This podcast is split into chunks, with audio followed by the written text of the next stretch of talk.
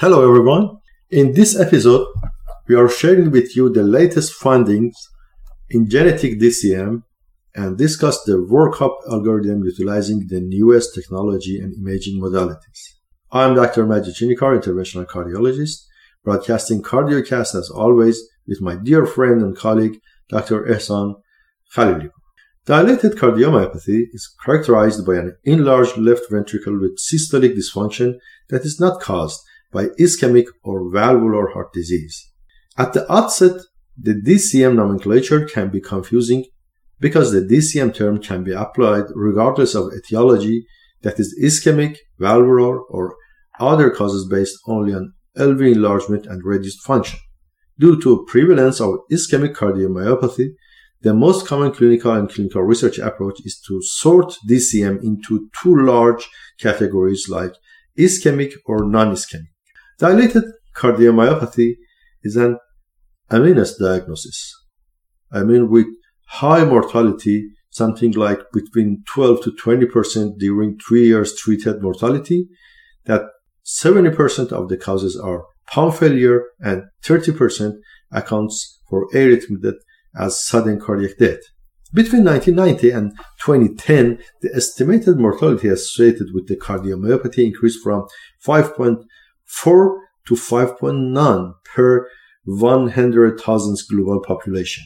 Regarding the ethnicity and gender differences, the risk of developing congestive heart failure is 30% higher in black than white and occurring more often in men than in women. Animal models have demonstrated that LV dilation results from remodeling and fibrosis. Similarly, in patients with DCM, there is evidence of scar tissue with left ventricular assuming a spherical shape. Pathophysiological changes include decreased stroke volume, decrease in cardiac output, impaired ventricular filling, and increase in end diastolic pressure. And the compensatory changes, as can be predicted, in vascular system include increase in SVR, system vascular resistance, increase in venous pressure and circulating blood volume, and increase in both pre and after load.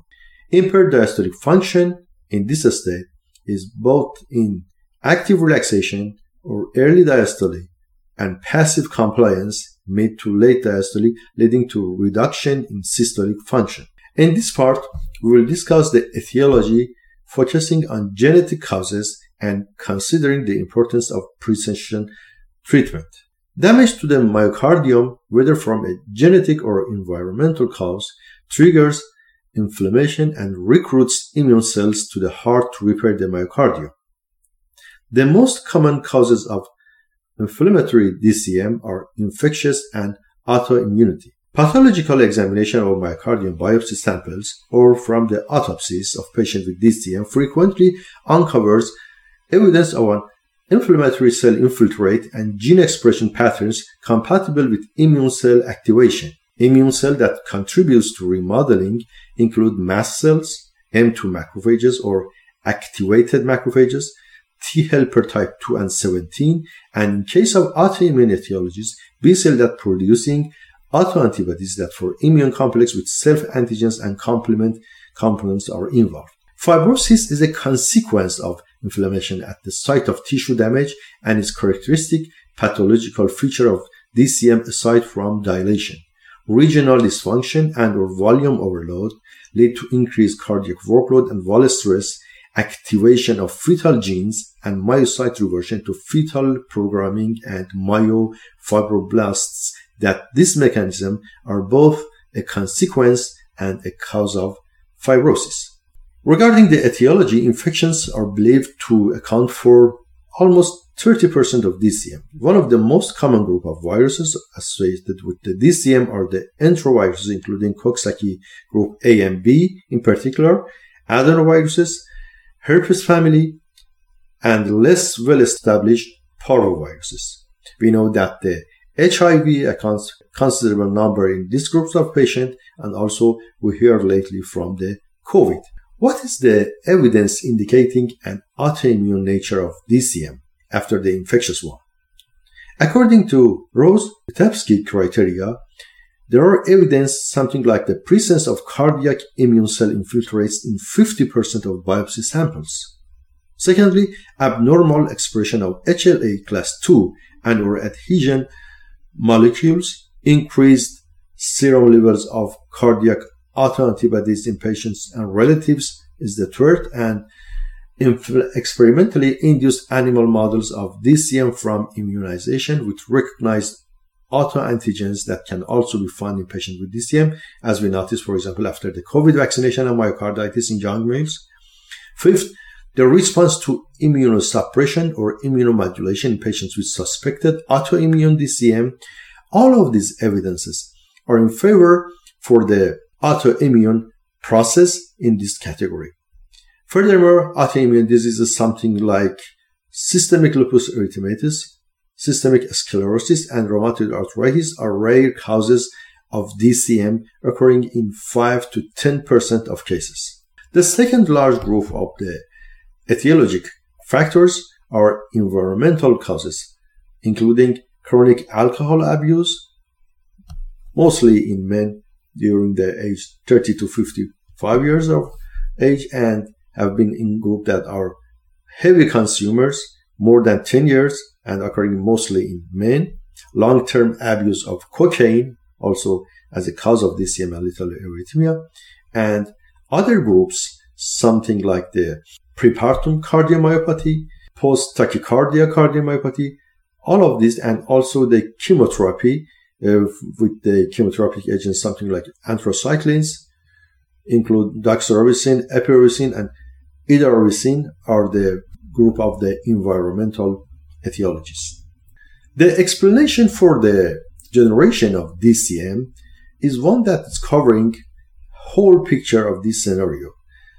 They naming that as defective force transmission. This hypothesis postulates that the cytoskeleton provides an intracellular scaffolding that is important for transmission of force from sarcomere to extracellular matrix and for the protection of the myocyte from external mechanical stress. Thus, defects in cytoskeleton proteins could predispose to dilated cardiomyopathy by reducing force transmission and resistance to mechanical stress. Contractile dysfunction of myofibrils plays a central role in initiation and progression to DCM. The sarcomere is composed of numerous proteins, and mutations in several of them have been associated with DCM, including actin, alpha-cardiac muscle, myosin-binding protein C, myosin chain, tropomyosin alpha, and a large group of these genes. Mutation in genes encoding cardiac troponins are also linked directly to disorder force generation. Myosin heavy chain number 7 mutation have been predicted to disrupt the actin-myosin bindings and cross-bridge function, whereas mutation in troponin changes the viscoelasticity properties.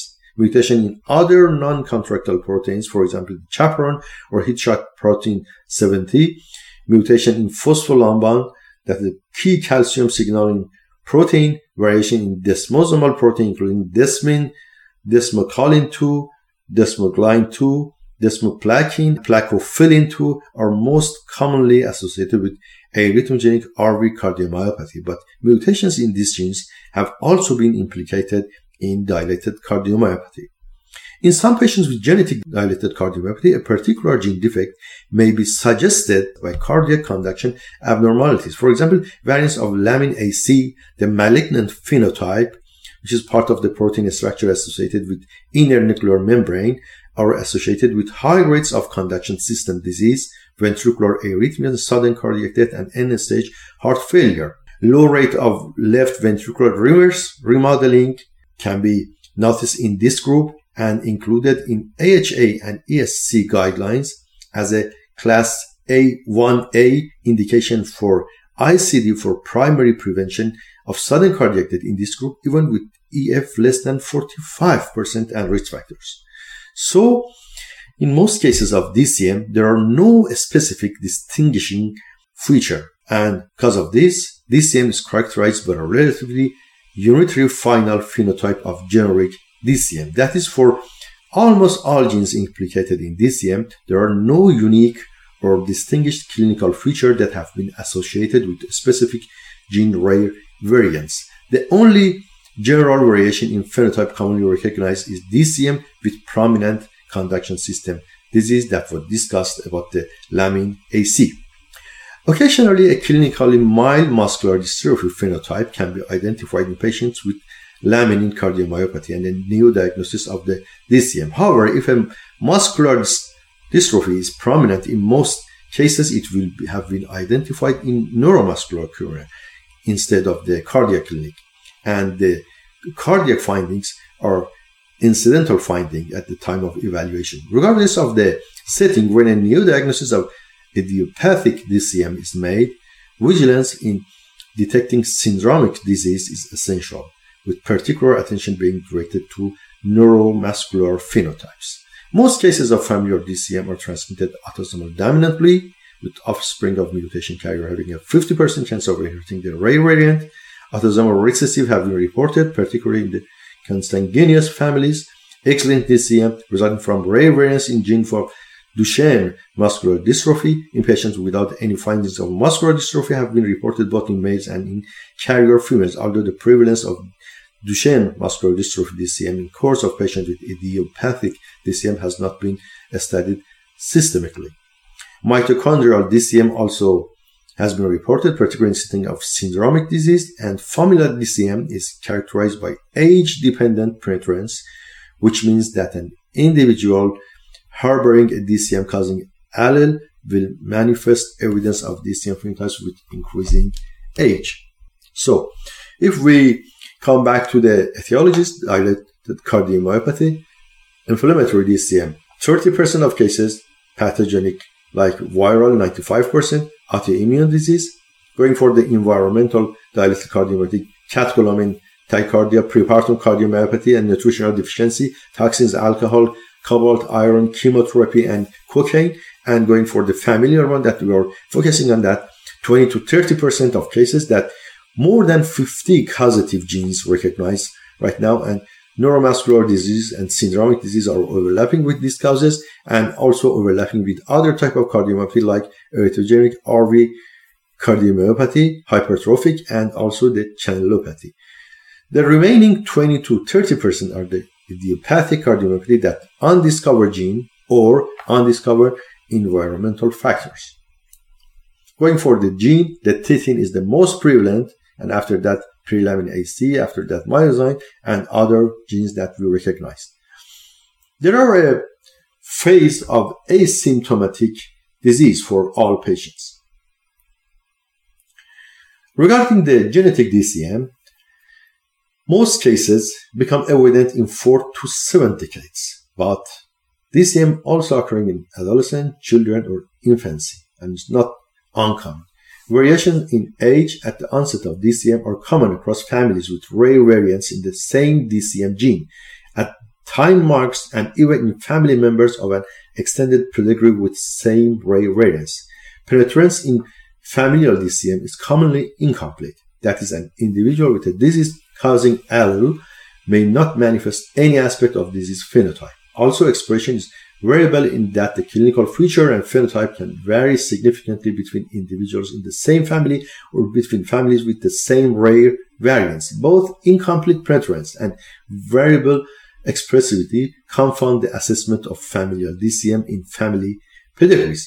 But the genetic evaluation for the cardiomyopathy, the goal is to assess the genetic risk of proband and the proband's at-risk family members. The proband is the first patient identified with a trait or disease of interest as an individual with dilated cardiomyopathy here. A genetic evaluation includes a comprehensive family history for at least 3 generations or more, and genetic and family counseling for all patients and family. With a new diagnosis of cardiomyopathy, clinical screening of first-degree relatives is indicated. If DCM has been found in one sibling, the sibling's children also need to be evaluated by clinical cardiovascular imaging. A genetic evaluation is also indicated. In most cases, genetic testing should be undertaken for the one clearly affected person in a family to facilitate family screening and management. The affected sibling who is a mutation carrier and unaffected sibling will be advised to have ongoing surveillance with clinical screening for early onset DCM so that treatment can be initiated prior to the development of the symptomatic DCM. The sibling who does not carry the mutation can be released from clinical surveillance, but take this into consideration that the affected siblings' offspring should undergo genetic tests to assess risk. The one who is a mutation carrier will need clinical surveillance for development of DCM with early intervention. The findings that affected family members all carry the same variant builds the evidence that the variant indeed is the pathogenic one in this family. The part of the clinical presentation of the DCM, I'm not covering this topic here because for the sake of the time and your familiarity with all aspects of that, just mentioning some tips that worth mentioning in transthoracic echocardiogram that most commonly global LV hypokinesia is present, but regional wall motion abnormalities may also be seen. And it's not ruling out the cause to be something like idiopathic DCM, particularly septal dyskinesia and left bundle branch block. Disproportionate thinning of a dyskinetic wall should raise the possibility of CAD rather than primary cardiomyopathy, but the mitral and tricuspid regurgitation is frequently present and may be severe even when clinical examination does not reveal a loud murmur. Other than impaired leaflet coaptation, the mitral and tricuspid walls appear to be structurally normal, and valvular scapular abnormalities suggest primary valvular disease rather than cardiomyopathy. Diastolic functions in DCM ranges from normal to restrictive. A restrictive pattern is most commonly seen in patients with volume overload in decompensated heart failure and often improves with initiation of diuretic or vasodilator therapy. There are some studies for using GCS, global circumferential strain, global longitudinal strain, global radial strain, mean circumferential strain, and mean longitudinal strain, and mean radial strain, that proving some promising evidence for risk stratification of DCM. Coronary angiography should be considered in all patients have risk factor for CAD, something like cigarette smoking, age more than 40 in male and 45 in female, and family history or the familial hypercholesterolemia. Also, we can use the CT angiogram instead of that, but the functional status cannot be evaluated by using the CT. But the cardiac magnetic resonance imaging, CMR, is the cornerstone of the evaluation and foundational for the evaluation of a patient who presents with a recently diagnosed cardiomyopathy, a pattern of non-transmural delayed gadolinium enhancement in a non-coronary distribution in a dilated left ventricle suggests a non-ischemic cause. Certain conditions such as sarcoidosis may have a rather typical appearance, and CMR is able to evaluate the extent of myocardial fibrosis in DCM and may provide information complementary to that obtained with cardiac biopsy. Once a diagnosis has been established, patient meeting rigorous clinical criteria for idiopathic DCM, a full genetic evaluation should be initiated. The current expert consensus statement of ESC recommends that all patients with suspected inflammatory cardiomyopathy should undergo an EBM to identify the type of inflammatory infiltrate to determine the underlying etiology and for an etiology-based treatment strategy. Histological examination of paraffin sections with various staining protocols is used to detect several morphological alterations like myocardial disarray, vacuole formation, cardiomyocyte hypertrophy, myocytolysis, and a lot of the description that we know about that. The use of immunohistochemistry also remarkably increased the ability to detect cardiac inflammation from biopsy sections. Monoclonal antibody enables precise characterization, quantification, and localization of different immune cell types and cell adhesion molecules. Determining the cell composition of inflammatory foci affects the prognosis of DCM, and establishing the proportion and type of immune cells is crucial in deciding the optimal type of treatment. The prognosis for the dilated cardiomyopathy patients with an LVF less than 35, RV involvement, and NEHA function class 3 to 4 is very poor. Several factors can worsen the prognosis. Adverse remodeling characteristics in DCM include functional MR, myocardial fibrosis, dysynchronous ventricular contraction, and enlargement of other chambers are the poor prognostic factors. The management of DCM aims at reducing the symptom of heart failure and improving cardiac function. In patients with advanced disease, pharmacological and device therapy may be insufficient to maintain adequate cardiac function, and surgery might be required.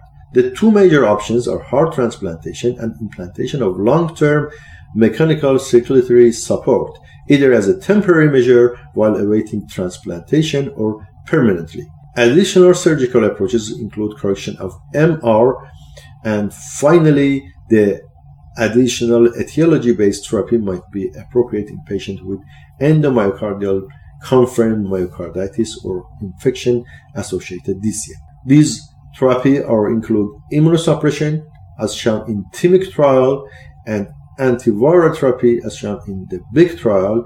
Immunoabsorption therapy to remove circulating autoantibodies is also investigational, and we can think about that. CRT by either CRT pacemaker or ICD is indicated in patients with heart failure in area of less than 35%, except that group that I mentioned about the Lamin AC with less than EF less than 45%, and also for that group that have life expectancy with good functional status for more than 1 year in the sign rhythm and have a markedly prolonged QRS duration more than 130 milliseconds and ECG pattern of left bundle, because the importance and the usage in the IVCD or the right bundle branch, but it's not clear right now. If we think about the algorithm, risk stratification of non-ischemic dilated cardiomyopathy going through the suspected cardiomyopathy, undergoing echocardiogram, biomarkers, proBNP, and going for the CMR, confirming the diagnosis, excluding other causes and ischemia, and identifying specific inflammatory subtypes, assessing mid-wall LGE, T1 mapping, ECV, global longitudinal strain in echocardiogram, and assessing chamber sizes, right ventricular atria, and going further for the blood tests, and checking for the high-risk genotype, and checking for biomarkers, high-sensitivity troponin and BNP and galactin-3, and re-imaging the patient for the evidence of reverse remodeling that a good prognostic marker, and if absent, gonna be something like very poor prognosis. And in patients that doing poorly, going for the exercise testing, cardiac catheterization, endomyocardial biopsy if suspicious inflammatory subtypes are present. For the medical therapy, we know all about that, using the ACE inhibitors, angiotensin receptor blockers, beta blockers, and sacubitril, MRA, nitrile hydrolysine, and we know that the dioxin not increasing the cerebral but lessening the hospital admission, likewise for the IF inhibitors, and we talked about the CRT and immunosuppression and antiviral. At conclusion, the precision medicine for the dilated cardiomyopathy coming like this. We are targeting the people who to treat, taking in consideration genetic risks and environmental risks, and making a box and identifying the high-risk individual. When to treat? Deep phenotyping using echo, MRI, ECG, and biomarkers. And time of intervention in the normal heart with the trait gonna be something prevention of onset. In the early disease, with the prevention of progression, and targeting in the overt DCM for increasing the survival and decreasing the symptoms. And how to treat when we are going for the treatment specificity using the genotype, we are going for the specific treatment and the precise therapy, and for the modifiers in the mid and the four phenotype going at the base of our a scale for precision medicine. That would be our treatment targets. I hope you enjoyed this episode and that will be beneficial for you, and very eager to be with you for the next episodes that coming very soon.